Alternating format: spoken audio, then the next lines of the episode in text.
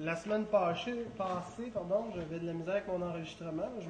J'ai réenregistré le cours sans auditoire.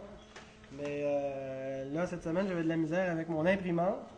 Alors, j'ai pas le droit d'imprimer les feuilles de questions, mais s'il y en a qui ont besoin d'une feuille blanche pour prendre des notes, puis quand je les aurai, des feuilles propres, je peux servir. Quand je les aurai imprimées,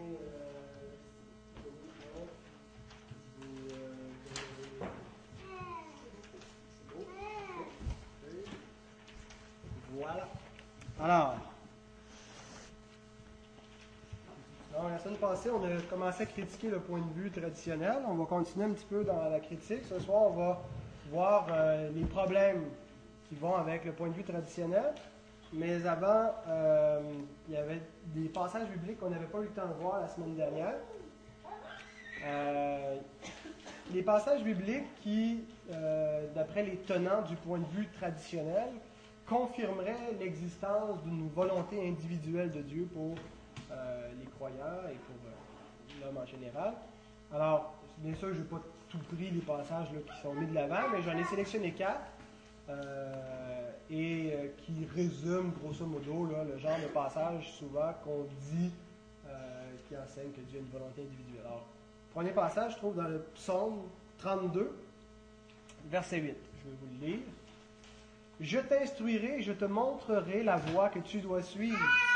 Je te conseillerai, j'aurai le regard sur toi. Alors, est-ce que ce genre de verset enseigne que Dieu a une volonté individuelle pour chaque croyant? D'abord, le psaume 32, c'est malheureux que les tenants du point de vue traditionnel l'utilisent parce que c'est un psaume où David écrit la joie de celui qui est pardonné. Et ce psaume-là, c'est un psaume que David répond à un autre psaume qu'il a écrit. C'est un peu sa réponse du psaume 51. Le psaume 51, c'est un psaume de repentance où David se repent de son péché avec Bathsheba.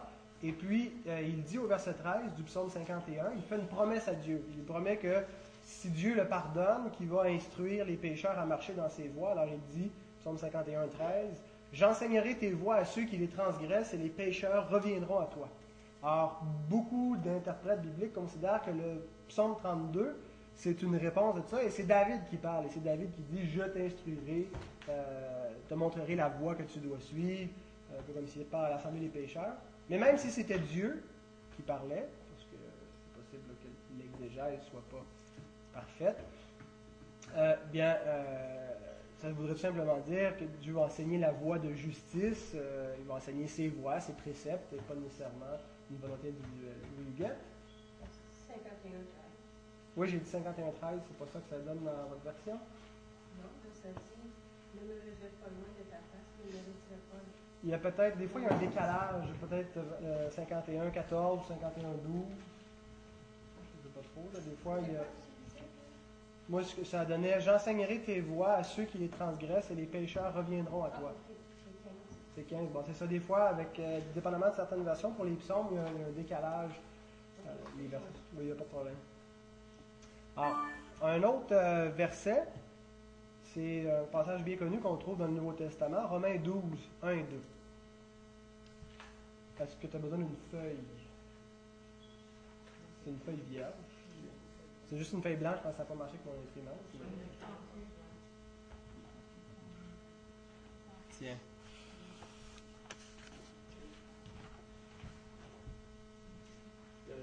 Quand je vais imprimer les feuilles de questions, ça va être la remettre. Alors, Romains 12, 1 et 2. « Je vous exhorte donc, frères, par les compassions de Dieu, à offrir vos corps comme un sacrifice vivant, saint, agréable à Dieu, ce qui sera de votre part un culte raisonnable. Ne vous conformez pas au siècle présent, mais soyez transformés par le renouvellement de l'intelligence, afin que vous discerniez quelle est la volonté de Dieu, ce qui est bon, agréable et parfait. » Ce qui est bon, agréable et parfait, nommément la volonté de Dieu. Alors, quel est le sens de l'expression « la volonté de Dieu » ? Est-ce que Paul parle de la volonté souveraine de Dieu ? Est-ce que Paul parle de la volonté morale ? Ou d'une soi-disant volonté individuelle de Dieu. De ce que je crois, c'est que Paul parle de la volonté morale de Dieu. Si on regarde le contexte, Les versets qui suivent immédiatement, dans le verset 2, il nous montre qu'est-ce qu'il entend par la volonté de Dieu. Et on voit dans tous les versets qui suivent qu'il est question du rapport d'un croyant avec les autres croyants et qu'on est appelé à exercer nos dons en leur faveur, à avoir de l'amour pour les croyants, à avoir de la sainteté, de l'hospitalité, à bénir ceux qui nous maudissent, etc. Donc, il est davantage question d'une éthique, d'un mode de vie qui relève des principes généraux que Dieu nous donne. Donc, telle est sa volonté. Et de plus, les qualificatifs qui sont employés pour désigner la volonté de Dieu, à savoir ce qui est bon, agréable et parfait, les mêmes qualificatifs ou des qualificatifs assez similaires ont été utilisés un petit peu plus tôt dans l'Épître, dans Romains 7:12, pour décrire la loi de Dieu, où Paul dit « le commandement est saint, juste et bon ». Alors, il y a comme une répétition, on reprend les mêmes qualificatifs, tantôt pour décrire la loi de Dieu ou les commandements, puis ici pour décrire la volonté de Dieu. Alors, il est question de la même volonté, finalement, sa volonté morale, ses préceptes, sa loi. De plus, si on regarde ce qu'il dit au début du passage, il nous parle d'être transformé par le renouvellement de l'intelligence. Qu'est-ce qui transforme l'intelligence? Qu'est-ce qui renouvelle l'intelligence? Partout, ce qu'on lit, c'est la parole de Dieu qui fait cette œuvre. D'être rempli de la parole de Dieu, ça transforme notre entendement. Donc, si on comprend ça de cette façon-là, il faut voir ici la volonté objective de Dieu, sa volonté morale. Alors, le sens du passage, c'est que si on se donne entièrement à Dieu, si on se donne réellement corps et âme pour obéir et pour étudier sa volonté, on va réellement mieux connaître Dieu, mieux connaître sa volonté. Et si on ne le fait pas, on n'arrivera pas vraiment à connaître ce que Dieu attend de nous, ce que Dieu attend des croyants. Quand on parle de la volonté morale de Dieu, on ne veut pas se désigner par ça seulement les commandements. Quand on parle de la volonté morale de Dieu, on inclut tout le conseil de Dieu. Tout ce que Dieu veut que nous connaissions. Alors la question qu'on doit se poser, c'est connaissons-nous le conseil de Dieu? Connaissons-nous vraiment la parole de Dieu? Qu'est-ce que Dieu enseigne sur l'Église? Qu'est-ce que Dieu enseigne sur le croyant? Qu'est-ce que Dieu enseigne sur le monde? Qu'est-ce que Dieu enseigne sur le péché? Et ainsi de suite. Et si on n'a pas une compréhension claire, définie et précise, et large de toutes ces questions-là, puis là j'en ai nommé juste quelques-unes au hasard, mais on peut aller très très loin dans notre compréhension de la saine doctrine. Alors si on n'a pas une compréhension de ces choses-là, on ne peut pas vraiment connaître la volonté de Dieu. On ne sait pas quelle est la volonté de Dieu pour son Église, et forcément ça a des répercussions dans nos choix, dans nos décisions au quotidien, parce que quand on connaît bien la parole, quand on connaît bien la doctrine chrétienne, ça nous éclaire pour bien connaître la volonté de Dieu. Alors, quand il parle ici de connaître sa volonté, donc c'est vraiment de bien connaître sa parole. Un autre passage qui pourrait sembler enseigner une volonté individuelle, c'est dans Éphésiens 2, le verset 10. « Car nous sommes son ouvrage, ayant été créés en Jésus-Christ pour de bonnes œuvres que Dieu a préparées d'avance, afin que nous les pratiquions. » Alors le point de vue traditionnel prend ce verset et dit « Si Dieu a des œuvres, qui veut que nous pratiquions. On doit découvrir ce que Dieu attend de nous, individuellement. Si on ne découvre pas ce que Dieu attend de nous, comment est-ce qu'on pourrait faire les œuvres que Dieu a préparées d'avance pour nous?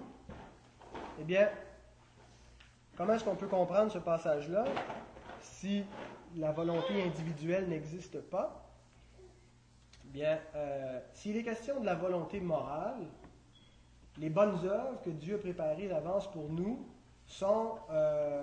celles qu'on envisage de façon générale, celles qui vont avec d'être une créature nouvelle, d'être une créature renouvelée. Alors, Dieu s'attend à ce qu'on ait une vie nouvelle. Alors, il n'est pas question ici d'œuvres spécifiques pour chacun des croyants. Mais il est encore plus probable que ce que le passage veut dire, c'est qu'il se réfère davantage à la volonté souveraine de Dieu. Que les bonnes œuvres préparées d'avance, c'est l'œuvre que Dieu fait dans notre vie. C'est l'œuvre que Dieu fait au travers de nous, les œuvres que Dieu fait lui-même par nous. Parce qu'on vient de lire, nous sommes son ouvrage. Nous sommes, en grec, ça dit nous sommes son poiema, son œuvre, son poème. C'est lui qui a fait cette œuvre nouvelle en nous Hein, c'est tout le passage qu'on est passé de la mort à la vie, d'ancienne créature à de nouvelle créature. Et c'est l'œuvre de Dieu. Alors, ces bonnes œuvres-là qui se multiplient de plein de façons dans notre vie, c'est Dieu qui le fait. Je pense que c'est de ce qu'il est question ici. Mais, conclusion, je ne pense pas qu'Éphésiens 2.10 prouve le point de la volonté individuelle de Dieu. Et le quatrième et dernier passage que je veux mettre de l'avant, c'est Colossiens 1.9. C'est pour cela que nous aussi, depuis le jour où nous en avons été informés, nous ne cessons de prier Dieu pour vous et de demander que vous soyez remplis de la connaissance de sa volonté en toute sagesse et intelligence spirituelle. Alors, quand Paul prie pour les Colossiens, pour qu'ils soient remplis de la connaissance de la volonté de Dieu, est-ce qu'il parle qu'il veut qu'ils connaissent sa volonté souveraine, sa volonté morale ou sa volonté individuelle? Ben, ça ne doit pas être sa volonté souveraine, on peut l'éliminer tout simplement parce qu'elle est impossible de la connaître. On ne peut pas connaître les décrets de Dieu, ses secrets. On ne les connaît qu'après coup. Et on ne peut pas non plus les interpréter. On ne peut pas dire ça c'est arrivé parce que Dieu veut telle ou telle chose. On ne peut pas interpréter la providence divine. Pourquoi est-ce que quelqu'un est malade? Pourquoi est-ce qu'il y a une guerre? Pourquoi est-ce qu'il y a une famine? C'est secret. Donc, la volonté pour laquelle Paul prie pour que les Colossiens connaissent, elle est connaissable. Donc, ça ne peut pas être souverain. Et non seulement elle est connaissable, mais elle est désirable pour l'idéal de la vie chrétienne. Et aussi, il semble, c'est sous-entendu, qu'elle peut être manquée. C'est-à-dire qu'il est possible que les croyants ne connaissent pas cette volonté. S'ils prient pour qu'ils la connaissent, c'est parce qu'ils pourraient ne pas la connaître. Donc, Paul prie pour qu'ils puissent la connaître, cette volonté.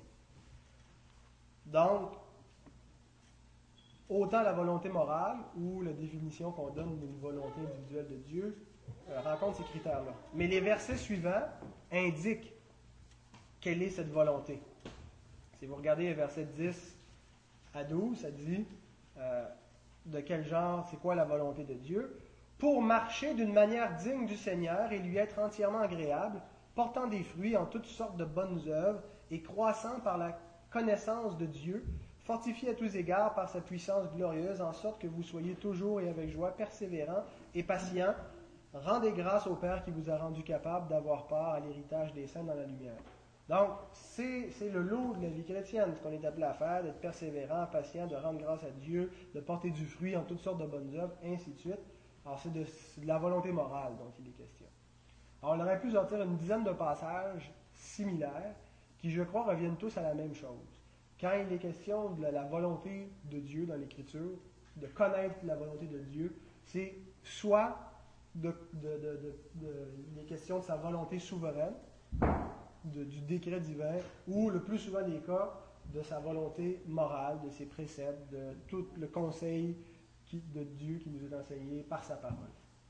Alors la conclusion, si ma conviction est correcte, ça veut dire que l'Écriture n'enseigne pas une volonté individuelle de Dieu.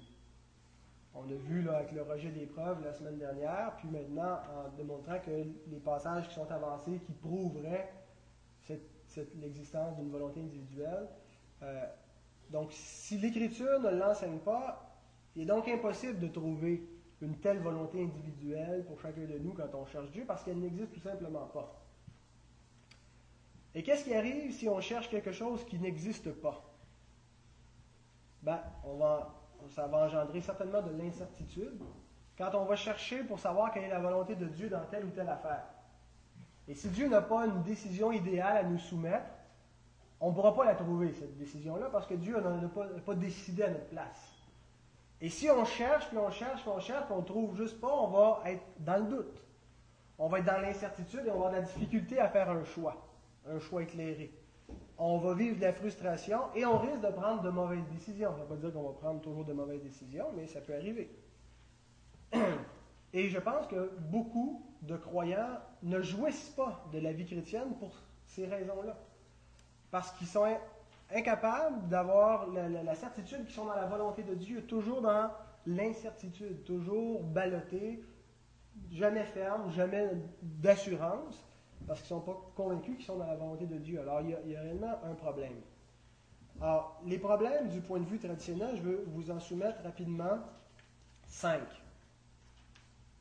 problèmes avec la méthode qu'on a vue pour trouver une soi-disant volonté individuelle qu'on a vue bibliquement, qui n'est pas présentée dans l'Écriture, qui n'existe pas, qui n'est pas soutenue par l'Écriture, qui vient d'une tradition évangélique.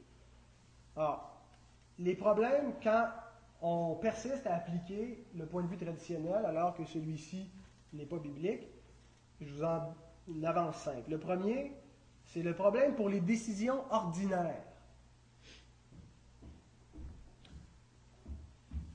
Il est impossible d'appliquer le point de vue traditionnel. Ça peut paraître prétentieux de dire ça pour quelqu'un qui croirait le point de vue traditionnel, mais c'est carrément impossible de l'appliquer cohéremment d'un bout à l'autre de notre vie. Et tout le monde finit par abandonner le point de vue traditionnel. Même ceux qui croient au point de vue traditionnel l'abandonnent, ne l'appliquent pas. Dans la dernière semaine que vous venez de passer, combien de décisions est-ce que vous avez prises en étant certain de connaître à l'avance quelle était la volonté de Dieu? Aucune? Est-ce que vous avez pris quelques décisions où vous étiez sûr à 80%, à 75%, à 50%? C'est pas assez sûr, ça, pour dire qu'on est vraiment dans la volonté. Il reste toujours un doute qui plane. Moi, je peux vous dire, j'ai pris pratiquement toutes mes décisions en étant sûr à 100% d'être dans la volonté de Dieu. Je ne voudrais pas dire que j'ai fait que la volonté de Dieu, là. Je ne voudrais pas donner cette impression-là, mais quand j'ai eu à faire des choix dans la dernière semaine, ça s'est fait dans la confiance, dans la paix, dans l'assurance d'être en harmonie avec la volonté divine. Et je ne voudrais pas qu'on minimise l'importance des petites décisions quand on parle de l'application du point de vue traditionnel.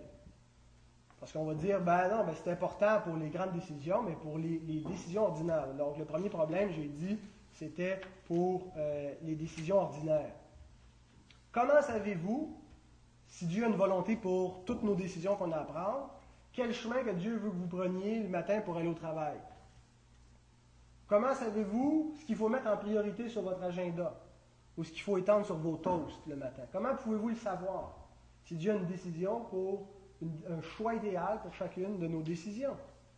Et ce qui finit toujours par arriver, là j'avais un tableau que j'aurais aimé que vous ayez sur vos feuilles, mais c'est un schéma qui représente les décisions de la vie. Alors imaginez les décisions de la vie, vous avez deux colonnes. À gauche, il y a les décisions importantes. À droite, il y a les décisions ordinaires. Les décisions importantes, c'est ce qu'il faut connaître la volonté de Dieu avant de prendre notre décision. Les décisions ordinaires, c'est plutôt « je dois utiliser mon bon sens sans perdre de temps ». Alors, quelques exemples de décisions importantes. Dois-je me marier? C'est Dieu qui va décider. Hein? Mais une fois que Dieu me montre si je dois me marier, avec qui je dois me marier? Là, tu as l'embarras du choix. Hein? Et c'est tout un embarras. Dois-je aller étudier? Et si je dois, où dois-je aller étudier? Où dois-je m'établir? Où est-ce que Dieu veut que j'habite? Est-ce que Dieu veut que j'habite même dans ce pays? Peut-être que Dieu veut m'envoyer la mission quelque part. Quelle est ma vocation? Qu'est-ce que Dieu veut que je fasse dans la vie? Quelle voiture devrais-je acheter? Bon, vous voyez, le genre de ça, c'est des grandes décisions. Puis pour ça, le point de vue traditionnel dit, avant de prendre ta décision, il faut que tu aies trouvé la volonté de Dieu. Les décisions ordinaires, perds pas de temps, sers tout ton bon sens. C'est des décisions du genre, qu'est-ce que je devrais porter aujourd'hui? Que devrais-je manger pour dîner? Comment dois-je me rendre au travail? Où devrais-je m'asseoir en classe ou à l'église? À quel moment devrais-je avoir mon culte personnel? Quel livre chrétien devrais-je lire ou ne pas lire? Et ainsi de suite. Alors, vous voyez, une décision moins importante. On n'est plus en train d'appliquer le point de vue traditionnel. Le point de vue traditionnel dit, pour chaque décision, Dieu a une volonté idéale, une volonté individuelle qui s'applique pour nous. Alors, dès qu'on arrive avec cette séparation, cette espèce de clivage dans les choix et les priorités, d'abord, c'est quelque chose qui est inévitable. Ce tri-là entre les questions importantes, pas importantes, va arriver, c'est inévitable, parce qu'on ne sera pas capable d'appliquer toujours le point de vue traditionnel puis chercher pour chaque chose la volonté de Dieu parce qu'on ne fera plus rien. Ça va être assez long le matin de décider quel bas qu'on met, puis par quel côté qu'on commence, puis ainsi de suite. Ensuite, Ça devient arbitraire de trier quelle question est importante et quelle ne l'est pas. Ça devient arbitraire dans le sens que pour certains, ça c'est important, pour l'autre, ça ne l'est pas. Alors pour certains, ça devient « je cherche la volonté de Dieu, moi je fais mon choix », alors on n'applique plus le point de vue traditionnel. C'est une approche qui forcément devient incohérente avec elle-même. Le point de vue traditionnel qui enseigne que Dieu a une volonté en toute chose finit par ne même pas appliquer ce qu'il enseigne. Et surtout, l'Écriture n'enseigne pas ça. Ce genre de séparation-là, ça Dieu a une volonté, ça il nous laisse, et ainsi de suite. Et si la Bible n'enseigne pas ça, il nous faut une théologie alternative qui inclut autant les décisions importantes que les décisions ordinaires de la vie. Parce que dans les décisions importantes ou dans les décisions ordinaires de la vie, je veux toujours faire la volonté de Dieu. Alors ça nous prend une théologie qui est requise, une autre théologie que le point de vue traditionnel, qui inclut les deux types de décisions. Le deuxième problème, le premier c'était donc avec les décisions ordinaires, le deuxième avec le point de vue traditionnel, c'est le problème des options équivalentes. Vous vous souvenez, en introduction, au mois de juin, je vous ai présenté une situation fictive d'un jeune homme qui est appelé par deux églises différentes pour venir faire le ministère pastoral. Puis moi, j'ai décrit telle situation dans telle église, l'autre église, donc on peut comparer, et ainsi de suite. Quelle église est le mieux? Comment est-ce qu'il va pouvoir pas choisir une bonne église, mais la meilleure, le choix qu'il devrait faire? Eh bien, c'est impossible de le dire. Objectivement, tu pèses les plus, les contre, les moins, ça devient égal dans la balance. Il n'y a pas de façon toujours, il y a des fois c'est évident, là, des fois que c'est mieux de choisir une situation plutôt qu'une autre, mais des fois, les options sont équivalentes. Donc, qu'est-ce qu'on fait dans ce temps-là? Et le point de vue traditionnel affirme que l'équivalence en question est juste une impression. Il n'y a pas d'équivalence parce que Dieu, lui, a une volonté parfaite. Donc, ça peut sembler équivalent de notre point de vue, mais il faut trancher, puis c'est Dieu qui va trancher. Et donc, il y a vraiment un problème avec quand ça ne se pose pas de soi, quand ça ne tombe pas sous le coup de l'évidence pour savoir quelle situation est mieux qu'une autre, ça devient extrêmement difficile de faire un choix. Et quand on combine le problème des options équivalentes avec le premier problème, celui des choix ordinaires, on a un méchant problème. Parce que les décisions ordinaires avec les équivalents, ça donne quelque chose comme suit. Qu'est-ce qu'on mange pour souper? Est-ce qu'on mange du steak ou du poisson? Accompagné avec du riz ou des patates? Est-ce qu'on le fait cuire sur le barbecue ou sur le fourneau? Qu'est-ce que je dois goûter en premier? Qu'est-ce que Dieu veut dans tout ça? Alors, j'ai pris un exemple un peu ridicule, mais pour montrer quand il y a des équivalents, que ce soit du riz ou des patates, du poisson ou du steak, il n'y a pas de ce qui est mieux. Il faut manger de tout. Mais quand il y a un équivalent, en plus avec des choix ordinaires de la vie, on voit que c'est impossible finalement de faire un choix. Et quand il vient de grandes situations ou de plus grandes décisions, ça peut arriver aussi qu'il y a des options équivalentes puis on n'arrive pas à faire un choix clair. Le troisième problème, c'est le problème de l'immaturité. Et quand on applique le point de vue traditionnel, il devient impossible d'intervenir dans le cas d'une personne qui aurait fait une décision immature en pensant que c'est Dieu qui l'éclaire dans ce chemin-là. Par exemple, une retraite sur les fréquentations, sur la préparation en vue du mariage pour des jeunes. Alors, des centaines de jeunes s'en vont là, et là, au cours de la conférence, il y a deux jeunes qui tombent amoureux, des jeunes adultes, là, qui sont dans le début vingtaine, et ils sortent de cette conférence-là après avoir entendu des messages et des conseils de sagesse, et ainsi de suite, chacun avec une conviction profonde qu'ils doivent se marier. Et là, ils ne veulent pas se marier dans 2 ans, mais ils sont prêts à se marier la semaine prochaine, ou le plus tôt possible, là, dans une couple de mois. Alors, on a l'impression que c'est une décision immature. Ils n'ont pas pris le temps de se connaître, mais parce qu'ils ont interprété les signes, parce qu'ils ont des impressions intérieures, parce qu'ils ont entendu des conseils sages, ils considèrent que c'est la volonté de Dieu pour eux de se marier. Alors, qu'est-ce qu'on fait? Ils sont convaincus que c'est ce que Dieu veut pour eux, et c'est une décision qui est immature, qui est à tout le moins très précoce, qui pourrait s'avérer heureuse, mais aussi certainement très malheureuse. Or, c'est inapproprié, on ne devrait pas le faire, mais on ne peut pas intervenir si on applique contrairement le point de vue traditionnel, parce que si Dieu leur a montré ça, qui sommes-nous pour dire « ben non » Ou un étudiant en théologie décide, au beau milieu de ses études, d'arrêter ses études de la parole de Dieu pour se consacrer à temps plein à un ministère d'évangélisation parce que Dieu lui a montré ça. Alors, essayez d'aller lui persuader que ce n'est pas ce que Dieu demande de lui. C'est la volonté individuelle de Dieu pour sa vie. On dirait que c'est une décision immature, mais il n'y a aucune façon d'intervenir. Que dire à quelqu'un qui prétend que Dieu lui a donné un message pour l'Église? Je pense que c'est même déjà arrivé ici, quelqu'un qui se pointe, puis Dieu m'a donné un message. Alors, hein, on est tous liés par le message que Dieu lui a donné, et ça passe par lui, c'est le canal de la révélation de Dieu pour nous.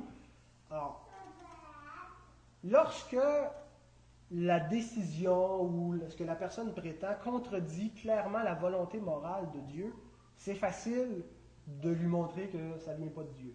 J'ai une amie, par exemple, qu'un bon moment donné, son chum, qui était une chrétienne, puis lui aussi, il prétendait être chrétien, Dieu lui avait montré, il n'était pas marié, qu'il fallait qu'elle lui donne un enfant. Je pense qu'il y avait des pulsions sexuelles très, très, très fortes, au point où il entendait la voix de Dieu dans ses pulsions pour lui.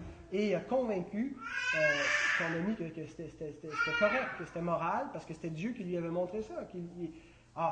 Cette situation-là, et c'est tragique parce que c'est effectivement ce qui est arrivé, mais cette situation-là aurait pu démontrer, écoute, Dieu ne peut pas te dire quelque chose de contraire à sa volonté morale, c'est contre sa parole, mais plein de fois, c'est pas contre la volonté morale de Dieu. Si on prend les deux jeunes qui veulent se marier, Dieu veut qu'on se marie.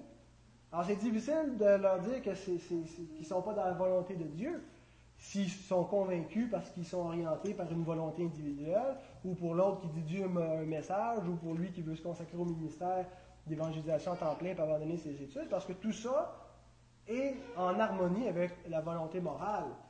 Mais c'est quand même un point dans leur vie où ça serait une mauvaise décision, ça serait immature, mais à cause du point de vue traditionnel, ils n'entendent rien. Alors même si dans tous les cas, que le point de vue traditionnel fait la promotion ou promeut plutôt l'immaturité et qui s'en lave les mains en tenant Dieu responsable, ça arrive souvent qu'à cause du point de vue traditionnel, on met sur le dos de Dieu de mauvaises décisions, puis il y a des choses immatures qui se font. Et ça donne une confiance dangereuse à des croyants qui sont jeunes et immatures quand ils sont convaincus qu'ils ont discerné la volonté de Dieu pour eux, alors qu'ils sont probablement dans le champ.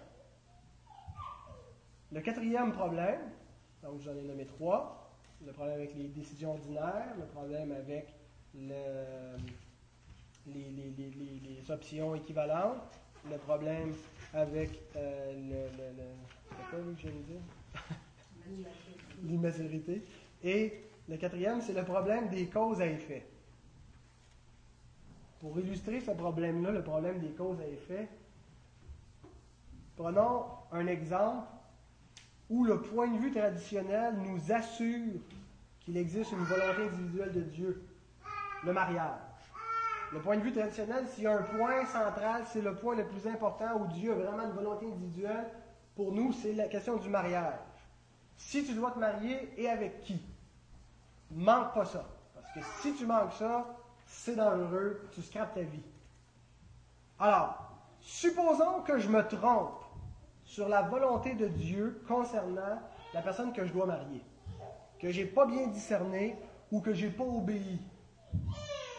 Ça veut dire que j'ai marié la mauvaise femme. Mais ça veut aussi dire que ma femme est en dehors de la volonté de Dieu, parce que je n'étais pas le mari que Dieu avait pour lui.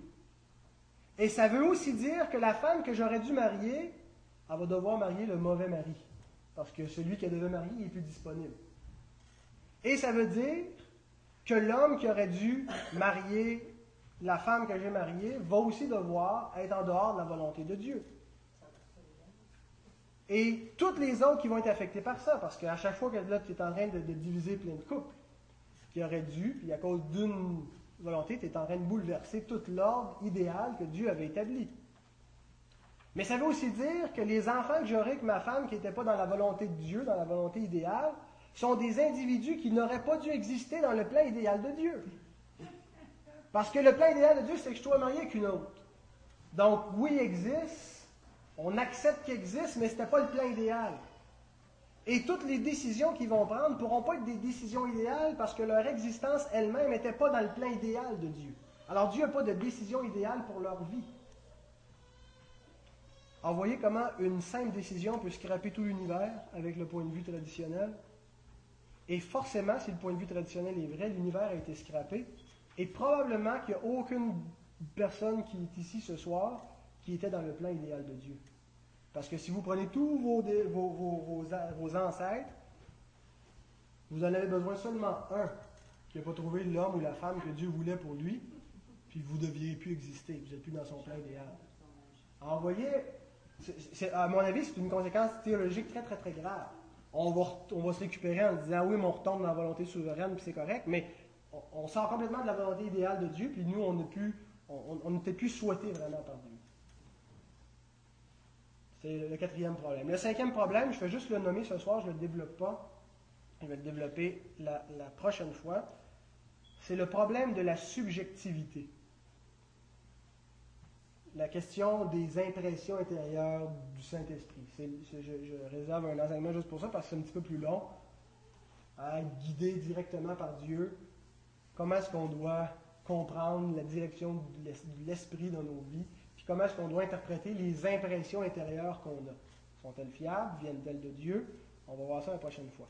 Alors, ce ne sera pas la semaine prochaine, ça va être dans 3 semaines. Les 2 prochaines semaines, c'est Antoine qui va enseigner, si Dieu le veut.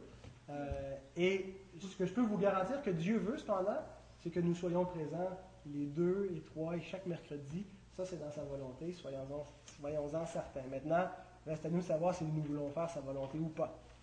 Alors, que Dieu bénisse sa parole. Oui, oui.